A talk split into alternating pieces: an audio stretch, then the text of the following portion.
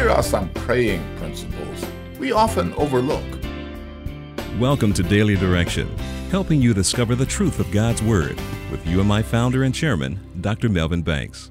In Matthew chapter 7, Jesus gave us these praying principles Keep on asking, and you will receive what you ask for. Keep on seeking, and you will find. Keep on knocking, and the door will be open to you.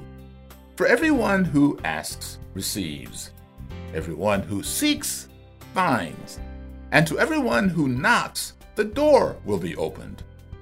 Perhaps Jesus means this we receive some requests from our Heavenly Father by simply asking.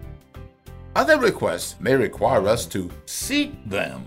For example, if we need employment, we must not only ask God for a job, but go out and seek a job, and we will find. Similarly, some needs we have may require knocking on various doors or trying alternative solutions. The promise would be that when we knock, God will open doors for us. Jesus used the illustration of caring parents who give good gifts to their needy, inquiring children because they love them.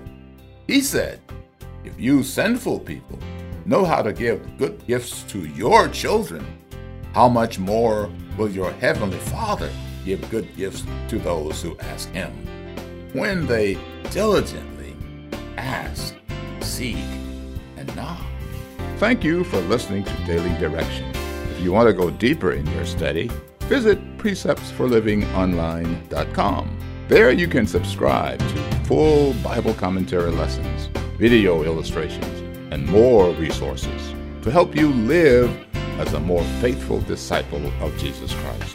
Visit preceptsforlivingonline.com and get your resources today.